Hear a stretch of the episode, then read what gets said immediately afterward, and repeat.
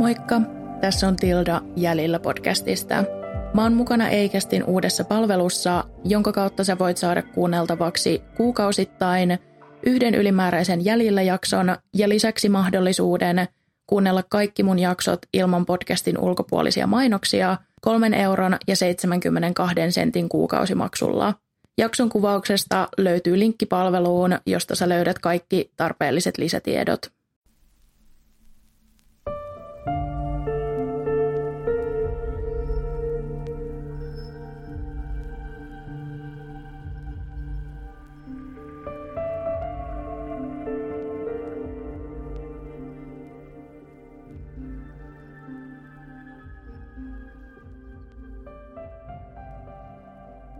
Moikka ja tervetuloa 19. Jäljellä rikospodcastin jakson pariin.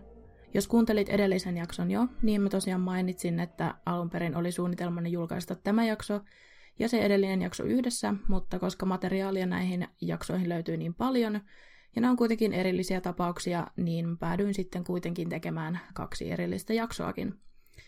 Molemmat tapaukset pyörii samojen teemojen ympärillä, ja molemmat näiden tapausten uhrit on eläneet – nuoresta iästään huolimatta aika rankan elämän. Tässäkin tapauksessa käsitellään lapsiin kohdistuvaa väkivaltaa. Jos aihe tuntuu ahdistavalta, niin suosittelen miettimään, kannattaako jaksoa kuunnella ollenkaan. Mutta sen enempää höpisemättä muuta, mennään suoraan jakson aiheeseen. Erika Lynn Parsons syntyi helmikuun 24. päivä vuonna 1998 Yhdysvalloissa Concordin kaupungissa Pohjois-Carolinan osavaltiossa. Erikan äiti Carolyn meni Erikan odotusaikana naimisiin Steve-nimisen miehen kanssa, mutta erosi hänestä ennen kuin Erika syntyi. Liitto oli siis vain muutamien kuukausien pituinen ja ilmeisesti aika nopeasti solmittu, sillä Steve ei ollut Erikan biologinen isä. Biologinen isä kuoli vuonna 2016, mutta hän ei ollut ikinä missään tekemisissä Erikan kanssa. Ehkä ihan hyvä niin, sillä hänellä oli todella pitkä rikosrekisteri ja hän eli suurimman osan elämästään kadulla ja kodittomien asuntoloissa kärsien lukuisista päihdeongelmista. Erican biologisen isän nimi on Bill Goodman ja tämä nimi tulee myöhemmin tässä tarinassa esille. Carolinilla oli kolme muuta lasta aikaisemmista suhteista, ja kun Erika syntyi, hän totesi, että hänellä ei ollut tarpeeksi rahaa tai voimavaroja elättää vielä neljättä lasta. Hän on myöhemmin kertonut, ettei kokenut kotinsa olevan turvallinen Erikalle, eikä hänellä ollut työtä, joten rahat oli tiukassa, Carolinilla oli myös jonkinasteinen päihdeongelma. Hän ei kuitenkaan halunnut antaa Ericaa lastensuojelulle, sillä hän ei kokenut lastenkotia turvalliseksi vaihtoehdoksi. Carolyn itse oli kasvanut lukuisissa lastenkodeissa ja myöhemmin asunut vuosia kodittomien asuntoloissa, eikä hän halunnut sitä samaa Ericalle. Kun Carolyn mietti sopivia vaihtoehtoja, hän tuli siihen tulokseen, että haluaisi antaa Erican adoptoitavaksi johonkin tuttuun perheeseen – ja silloin Carolynin ex-mies Steven ehdotti hänen veljään Sandy Parsonia ja tämän vaimoaan Caseytä. Carolynin mielestä pariskunta olisi täydellinen Erikalle, sillä heillä oli omiakin lapsia, yhteensä viisi, ja pariskunnalle olisi ok, että Carolyn voisi edelleen aina välillä tavata Erikaa. Erikan adoptio virallistettiin vuonna 2000 Erikan ollessa kaksivuotias, mutta hän asui perheessä syntymästään saakka.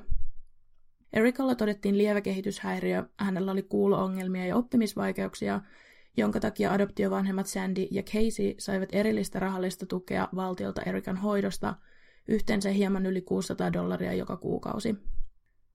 Netistä löytyy myös tietoa, jonka mukaan Erikalla olisi FAS-oireyhtymä, joka siis johtuu äidin alkoholin käytöstä raskausaikana. Jos katsoo kuvia Erikasta, niin hänellä on näitä piirteitä kasvoissa, jotka on yleisiä FAS-lapsille – Monessa lähteessä tästä puhuttiin varmana tietona ja koska oli tiedossa, että Erican biologisella äidillä Carolynilla oli ollut elämänsä aikana ongelmia päihteiden kanssa, voi olla hyvin todennäköistä, että Ericalla todella oli tämä oireyhtymä. Carolynista eli Erican biologisesta äidistä vielä sen verran, että nykyään myös hänen kaikki muut kolme lastaan asuvat eri sukulaisten luona. Erikan tapaus alkaa vähän eri tavalla kuin monet muut katoamistapaukset, Tämä tapaus tuli julkisuuteen ja viranomaisten tietoon kesäkuun 30. päivä vuonna 2013, kun Erican veli, Sandin ja Caseyin 19-vuotias poika Jamie ilmoitti Erican kadonneeksi. Se, mikä tässä oli mielenkiintoista ja välittömästi kiinnitti poliisien huomion, oli se, että Jamie ilmoitti, ettei ollut nähnyt Ericaa ollenkaan vuoden 2011 jälkeen, eli melkein siis kahteen vuoteen. Jamie ilmoitti Erikan kadonneeksi nyt, koska oli riitautunut vanhempiensa kanssa ja vanhemmat olivat heittäneet hänet ulos kotoa. Jamie kertoi myös, että ei ollut uskaltanut kertoa asiasta aikaisemmin ja oli jonkin aikaa uskonut vanhempiensa tarinaa siitä, mitä Erikalle oli tapahtunut. Mä käsittelen sen vanhempien kertoman tarinan hetken päästä. Jamie sanoi poliisille, että hän epäili vanhempiensa tappaneen Erikan ja haudanneen tämän ruumiin heidän talonsa takapihalle. Jamie myös väitti, että hänen vanhempansa pahoinpitelivät Erikaa säännöllisesti, ja tämän takia hän oli alkanut epäilevään, että he olisivat saattaneet tappaa Erikan. Kun poliisit kävivät Jamien kanssa hänen tarinansa tarkemmin läpi, Jamie muisteli, että viimeisin kerta, kun hän oli nähnyt Erikan, oli marraskuun 19. päivä vuonna 2011. Erika oli seisonut erään huoneen nurkassa. Se oli yleinen rangaistus Erikalle, erityisesti heidän äiti Casey käytti tätä rangaistusta. Jamie kertoi, että Erika näytti sairaalta ja Erika oli hänen mukaansa sanonut, että hänellä oli huono olo ja hänestä tuntui, että hän ei pystynyt hengittämään kunnolla. Jamie kuvaili Erikaa zombin näköiseksi. Jamien mukaan äiti Casey kuuli tämän ja käski Erikaa pitämään turpansa kiinni. Seuraavana aamuna Erika ja vanhemmat olivat poissa, ja kun vanhemmat muutaman tunnin kuluttua palasivat, Erika ei ollut mukana. Kun Jamie kysyi, missä Erika oli, Casey oli vastannut, että Erika oli muuttanut biologisen isoäitinsä luokse. Jamien mukaan hänen äitinsä oli tyyni, eikä hänen käytöksessään ollut mitään erikoista. Sandy, lasten isä, sen sijaan oli näyttänyt huonovointiselta, ja Jamien mukaan oli viettänyt koko loppupäivän makaamalla sohvalla, kattoon tuijottaen. Kun Jamie oli kertonut tarinansa, poliisi alkoi tutkia tapausta välittömästi. He ottivat Jamien huolen Erikasta tosissaan, ja poliisit ovat myöhemmin kertoneet, että vaikka heillä oli aluksi vain Jamien sana vanhempiaan vastaan, he pitivät heitä pääepäiltynä Erikan katoamiseen alusta saakka – vain päivä Jamien kertomuksen jälkeen lastensuojelu otti huostaan pariskunnan kaksi alaikäistä lasta, jotka asuivat vielä perheenkodissa.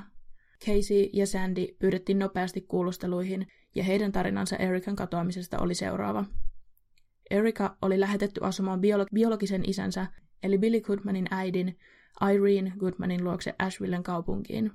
Casey kertoi, että ensimmäisen kerran he olivat olleet yhteydessä isoäitiin, kun tämä oli ottanut yhteyttä perheeseen vuoden 2011 kesäkuussa, ja sanonut, että halusi tutustua pojan tyttärensä Ericaan.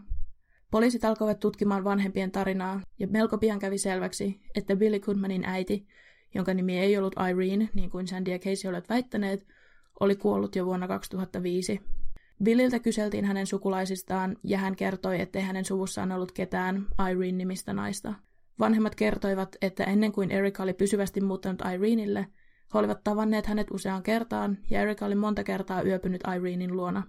Casey väitti, että Erika oli itse halunnut muuttaa isoäidin luokse, ja pienen neuvottelun jälkeen vanhemmat olivat suostuneet tähän. Helmikuussa 2012, kun Erika oli Caseyin mukaan asunut Irenein luona lähes kolme kuukautta, Erika oli soittanut Caseylle, ja tämä oli viimeinen kerta, kun he olivat puhuneet keskenään. Casey väitti, että oli yrittänyt soittaa takaisin tähän numeroon lukuisia kertoja, mutta numeroon ei oltu saatu yhteyttä, Myöhemmin hän kertoi, että on jo hukannut numeron eikä enää muista sitä. Sandy ja Casey eivät olleet missään tutkinnan vaiheessa yhteistyöhaluisia, eivätkä halunneet auttaa poliiseja Erikan etsinnässä. Vain reilu viikko sen jälkeen, kun Erikan katoaminen tuli julkisuuteen, eli elokuun alussa 2013, Sandy ja Casey olivat vieraina Dr. Phil-ohjelmassa puhumassa Erikan tapauksesta. Tämä Erikan juttu oli todella laajasti uutisoitu Yhdysvalloissa ja kaikki puhui siitä. Siitä syystä varmaan he oli tässä sarjassa näin nopeasti. Mä haluan puhua vähän tästä jaksosta. Mä tiedän, että monilla on ehkä mielipiteitä Dr. Philistä ja hänen ohjelmastaan, mutta mun mielestä tämä jakso oli hyvä ja mielenkiintoinen, ja se on ulkopuoliselle paras keino nähdä, millaisia Casey ja Sandy on, ja millaista heidän käytös oli tähän tapaukseen liittyen. Yksi juttu, mikä tässä jaksossa tehtiin, oli se, että Erican adoptioiselle Sandille tehtiin valheenpaljastuskoe. Monet varmaan tietää, valheenpaljastuskokeet ei ole mitään oikeaa tiedettä ja niiden tuloksia ei esimerkiksi voida käyttää todisteen oikeudessa. Vastauksia ei siis missään nimessä voi pitää sataprosenttisen luotettavina.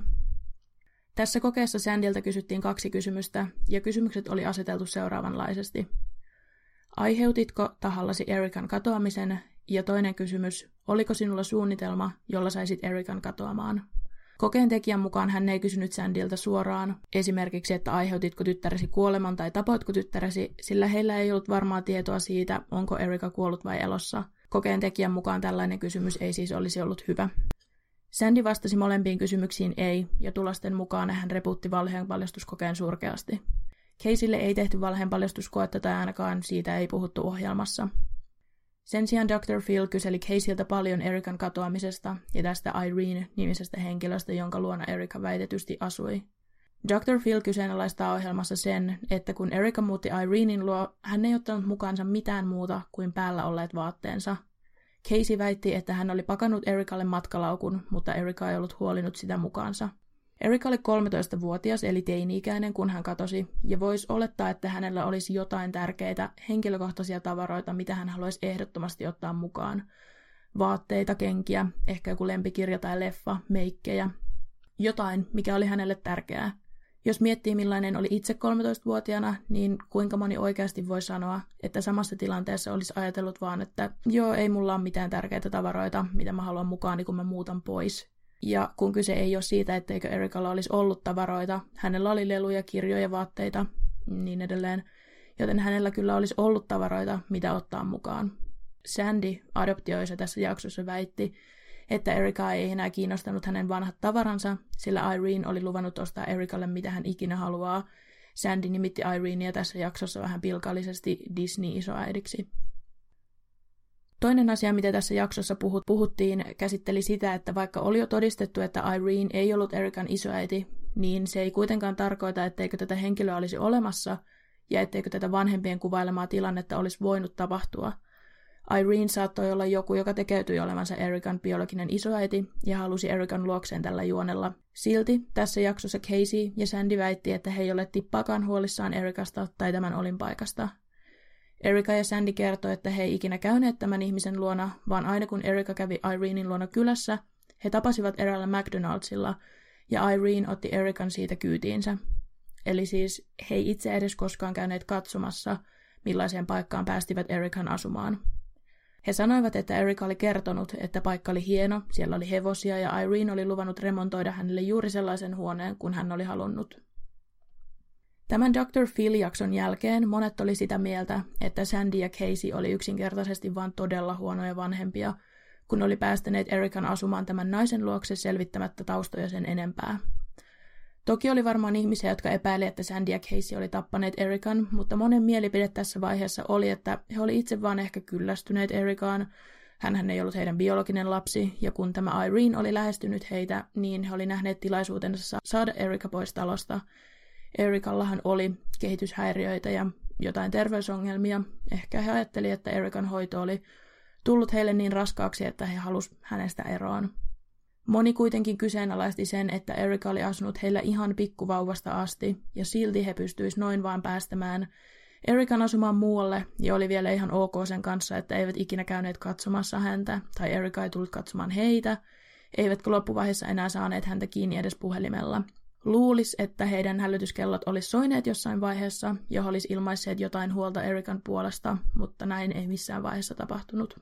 Vähän vajaa vuosi sen jälkeen, kun Jamie oli ilmoittanut Erikan kadonneeksi, Sandy ja Casey pidetettiin heidän uudessa kodissaan Fayettevillessä. Molemmat vanhemmat saivat syytteen petoksesta, sillä he olivat jatkaneet 600 dollarin elatusapumaksujen ottamista valtiolta. Valtiohan maksoi Erikan hoidosta pariskunnalle sen noin 600 dollaria kuukaudessa. Sandin ja Caseyin olisi pitänyt lopettaa maksujen vastaanotto, kun Erika ei enää asunut heillä.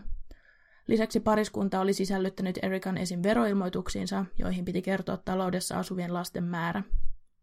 Casey hyväksyi syytteet ja myönsi syyllisyytensä välttäen oikeudenkäynnin, mutta Sandy väitti olevansa syytön ja halusi päästä oikeuteen. Vaikka tämä oikeudenkäynti liittyi petossyytteisiin, todistajina olleet ihmiset puhui paljon myös Erikasta ja hänen suhteestaan Caseyin ja Sandyin. Caseyin sisko Robin Ashley todisti siskoaan vastaan kertomalla, miten hän tiesi Caseyin pahoinpidelleen Ericaa. Robinin mukaan hän oli nähnyt Caseyin lyövän tyttöä ja pakottanut hänet seisomaan nurkassa tuntikausia. Oikeudenkäynnissä nähtiin jopa kuvia Erikasta seisomassa nurkassa. Robin kertoi myös, että Casey oli useita kertoja tuonut Erikan hänen luokseen hoitoon, välillä jopa kuukausien ajaksi, koska oli sanonut olevansa kyllästynyt Erikaan ja sanonut, että saattaa tappaa hänet, jos ei saa häntä välillä pois kodista. Mielenkiintoista on se, että tässä vaiheessa sekä Sandy että Casey oli huolissaan, että he saattaisi joutua hankaluuksiin, jos Erika olisi Robinin luona, sillä he olivat silloinkin ottaneet vastaan näitä valtion raha-avustuksia. Mutta ilmeisesti he ei enää olleet huolissaan tästä silloin, kun Erika lähti sinne Ireenin luokse. On ihmetelty, miksi kukaan sukulainen ei hälyttänyt tilanteesta lastensuojelulle, varsinkin jos Casey oli suoraan sanonut, että saattaa tappaa tytön, jos ei pääse hänestä välillä eroon. Aikaisemmin vuonna 2002, eli kun Erika oli neljävuotias, joku sukulainen kyllä teki ilmoituksen perheestä, ja lastensuojelu kävi tarkastuskäynnillä, mutta he totesivat, että perheessä oli kaikki hyvin ja millekään toimenpiteelle ei ollut tarvetta. Ilmoitus oli tehty nimenomaan Erikasta.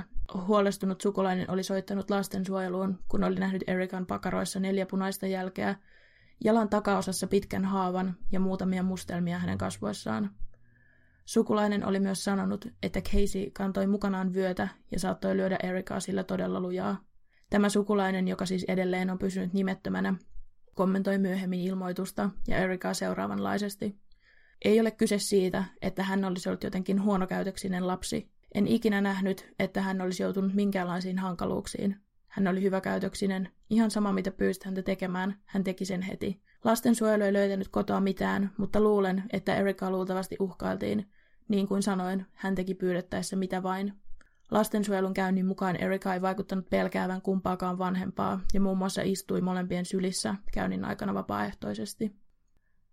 Robinin lisäksi oikeudenkäynnissä todisti Erikan adoptioveli Jamie.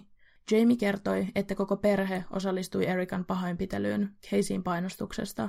Samoin kuin Robin, myös Jamie kertoi, että Casey oli se, joka kannusti pahoinpitelyyn, ja oli se, joka pahoinpiteli Erikaa eniten. Jamie kuvaili Erikan vammoja oikeudessa muun muassa seuraavasti. Erikalla oli päässään aina kaljukohta, sillä Casey löi häntä siihen vyön soljella. Casey taivutti Erikan sormia taaksepäin murtaenne, mutta ei vienyt Erikaa hoitoon, vaan teki hänen käteensä itse kipsin. Casey löi ja potki Erikaa niin monta kertaa, että Jamien mukaan se oli jo tavallista ja lähes rutiininomaista. Casey saattoi lukita Erikan komeroon moneksi tunniksi kerralla, joskus jopa koko päiväksi, ja jos Erika virtsasi komeroon yrittäessään pidätellä, Casey pahoinpiteli häntä. Erika ei myöskään saanut syödä samaa ruokaa kuin muu perhe, vaan usein hänen piti syödä lattialla tai komerossa koiran ruokaa. Vaikka iso osa pahoinpitelystä tapahtui Caseyin toimesta, Jamie sanoi, että myös heidän isänsä Sandy löi Erikaa usein. Kun Sandin oikeuskäsittely oli käynnissä, poliisit löysivät vihjeitä, jonka mukaan pariskunta oli osallistunut myös toiseen huijaukseen, hyötyäkseen tästä taloudellisesti, ja tämä on oikeasti jo aika todella sairas huijaus mun mielestä. Vuonna 2000 Casey tarjoutui ryhtymään sijaissynnyttäjäksi Amy Miller-nimiselle naiselle. Amy ja Casey olivat tavanneet netissä, jossa Casey oli mainostanut olevansa käytettävissä sijaissynnyttäjäksi. Mä oletan, että he tapasi jossain nettisivulla, missä voi etsiä sijaissynnyttäjää tai tarjoutua sijaissynnyttäjäksi. Amy on myöhemmin kertonut, että hän sai Caseystä todella hyvän vaikutelman. Hän oli maanläheinen persona, Uskonnollinen ja Amin mielestä oli erityisen hienoa, että Casey oli tarjoutunut adoptoimaan Erican sen sijaan, että tämä olisi joutunut sijaiskotiin tai tuntemattomaan perheeseen. Amy maksoi Caseylle 10 000 dollaria, ja tämän rahan oli tarkoitus kattaa lääkärikulut, äitiysvaatteiden osto ja muut kulut, mitä sijaissynnyttäjille mahdollisesti tulee. Mä yritin etsiä vähän tietoa tästä maksusysteemistä, sillä mä oon ollut siinä käsityksessä, että se, että sä saat varsinaisesti palkkaa siitä, että olet sijaissynnyttäjä, on laitonta – kaikki raha, mitä sijaissynnyttäjälle maksetaan, pitää mennä just esimerkiksi lääkärin kuluihin. Toki esimerkiksi lahjoja ja muita saa ostaa, joten sinänsä tätä lakia on kyllä melko helppo kiertää. Mutta kuitenkin Casey sai sen 10 000 dollaria heti, kun raskaus oli alkanut ja varmistettu, mutta jo muutama viikko tämän jälkeen Casey soitti Amylle ja ilmoitti, että oli saanut keskenmenon. Amy luonnollisesti halusi saada asiasta virallisen lääkärin todistuksen, mutta Casey ei suostunut luovuttamaan hänelle tätä. Casey katkaisi kaikki välit Amyin, vaihtoi puhelinnumeron, lopetti vastaamasta sähköposteihin ja kertoi Amille, että hänen pitäisi hankkia elämä ja lopettaa hänen ahdistelunsa. Varmaan on selvää, että Casey ei oikeasti saanut keskenmenoa, vaan hän valehteli asiasta Amille. Oikeasti raskaus siis jatkui. Amy ei saanut Caseyin yhteyttä viiteen kuukauteen, mutta loppujen lopuksi hän onnistui saamaan lapsen heti syntymän jälkeen heti itselleen. Mutta missään ei ole tietoa siitä, että miten tämä tilanne varsinaisesti ratkesi.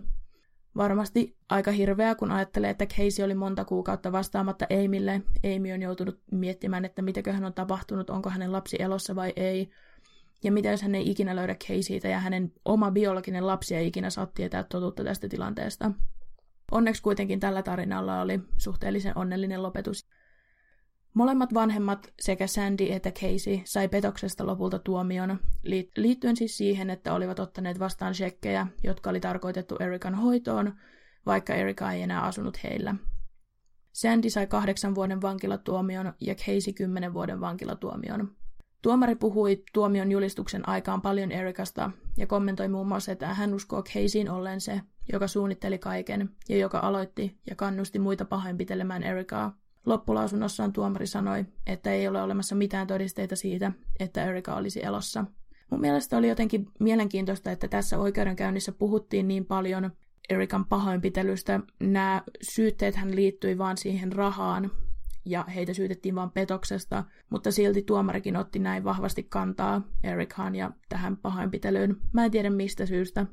Mä luulen, että ehkä syyttäjän puolelta haluttiin tuoda esille nämä mahdolliset pahoinpitelyt. Syyskuussa 2016 Sandy ja Casey olivat istuneet vankilassa reilun vuoden ajan, ja poliisit jatkoi edelleen Erikan katoamisen tutkintaa. He kuulustelivat Caseytä ja Sandyä useita kertoja, kävivät läpi heidän tarinaa ja yrittivät löytää siitä vielä isompia aukkoja. Syyskuussa 2016 Sandy alkoi vähitellen kertoa siitä, miten hän oli kohdellut Ericaa ja myönsi, että hän saattoi välillä kohdella Ericaa väkivaltaisesti. Hän kertoi itse vyön soljella lyömisestä, komeron lukitsemisesta, kuristamisesta ja sormien vääntämisestä. Keisin osuutta pahoinpitelyyn hän ei ikinä kommentoinut mitenkään. Muutaman kuulustelun jälkeen Sandy myönsi, että heidän kohtelunsa takia Erika oli kuollut ja he olivat yhdessä Caseyin kanssa hävittäneet Erikan ruumiin ja keksineet tarinan isoäidistä. Poliisit anoivat lupaa vankilasta siihen, että Sandy pääsisi heidän valvonnassaan muutamaksi tunniksi pois vankilasta näyttääkseen, mistä Erikan jäänteet lö- löytyvät. Tämä onnistui ja 29. syyskuuta Sandy johdatti tutkijat äitinsä tontille Etelä-Carolinan osavaltioon, mistä Erikan jäänteet löytyivät haudattuna maahan. Ruumiin avausraportin mukaan Erikan kuolin syy oli henkirikos, ja ruumiin avauksen yhteydessä lääkärit löysivät Erikasta lukuisia merkkejä pitkään jatkuneesta pahoinpitelystä, Erikalla oli murtumia leuassa, nenässä, käsivarressa, yhdeksässä kylkiluussa ja selkärangassa. Osa murtumista oli tuoreita, osa oli paranemisvaiheessa. Lisäksi lääkärit löysivät Erikan ruumiista merkkejä aliravitsemuksesta ja ruumiin avausraportissa kerrotaan, että vaikka Erika oli 12-vuotias kuollessaan, hänen ruumiin rakenne vastasi enemmän 7-8-vuotiaan lapsen ruumiin rakennetta. Helmikuussa 2018 Sandille ja Caseylle luettiin useita syytteitä liittyen Erikan kuolemaan, muun muassa murhasyyte sekä erilaisia syytteitä liittyen lapsen heitteillejättöön ja pahoinpitelyyn. Syytteiden luvussa oli paikalla useita sekä Erikan että Caseyin sukulaisia, muun muassa Erikan biologinen äiti Carolyn ja biologinen sisko Britney, Caseyin ja Sandin poika Jamie sekä Caseyin omat vanhemmat Carolyn antoi syytteiden luvun yhteydessä haastattelun paikalliselle lehdelle ja kommentoi Caseytä ja Sandyä seuraavanlaisesti. Minuakin on pahoinpidelty lapsena, mutta se, mitä Erika koki, oli kymmenen kertaa pahempaa. Toivon, että teot vainoavat Sandyä ja Caseytä heidän koko elämänsä ajan. Toivon, että he eivät saa ikinä rauhaa ajatuksiltaan. Toivon, että tämä tuhoaa heidät.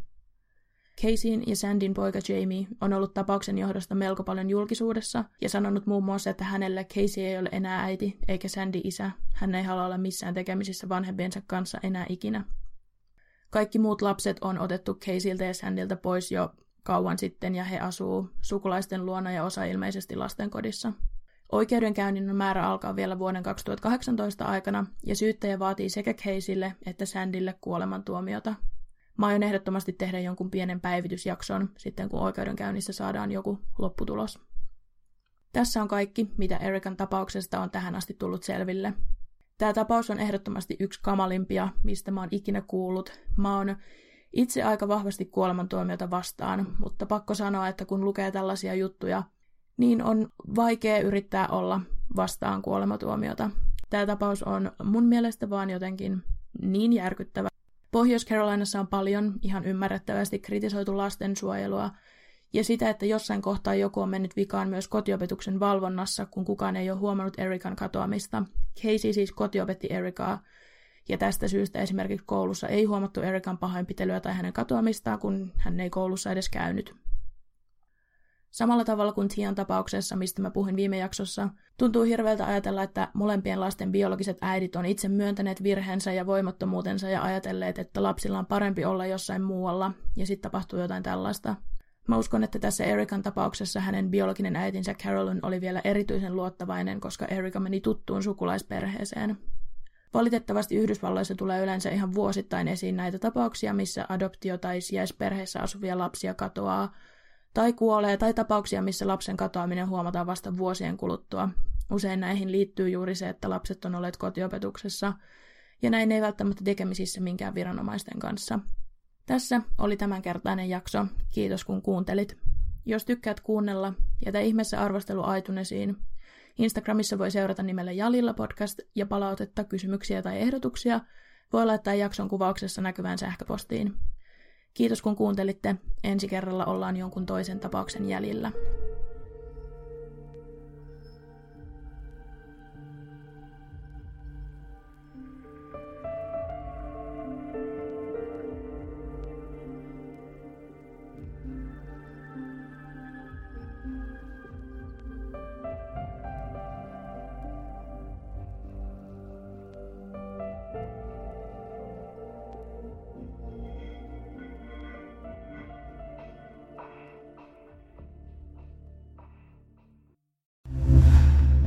Kuuntelit Podmin Premium-podcastia. Haluatko löytää lisää samankaltaisia podeja tai vaikka ihan uusia tuttavuuksia? Lataa Podmin sovellus App Storesta tai Google Playsta ja saat kokeilla palvelua kaksi viikkoa ilmaiseksi –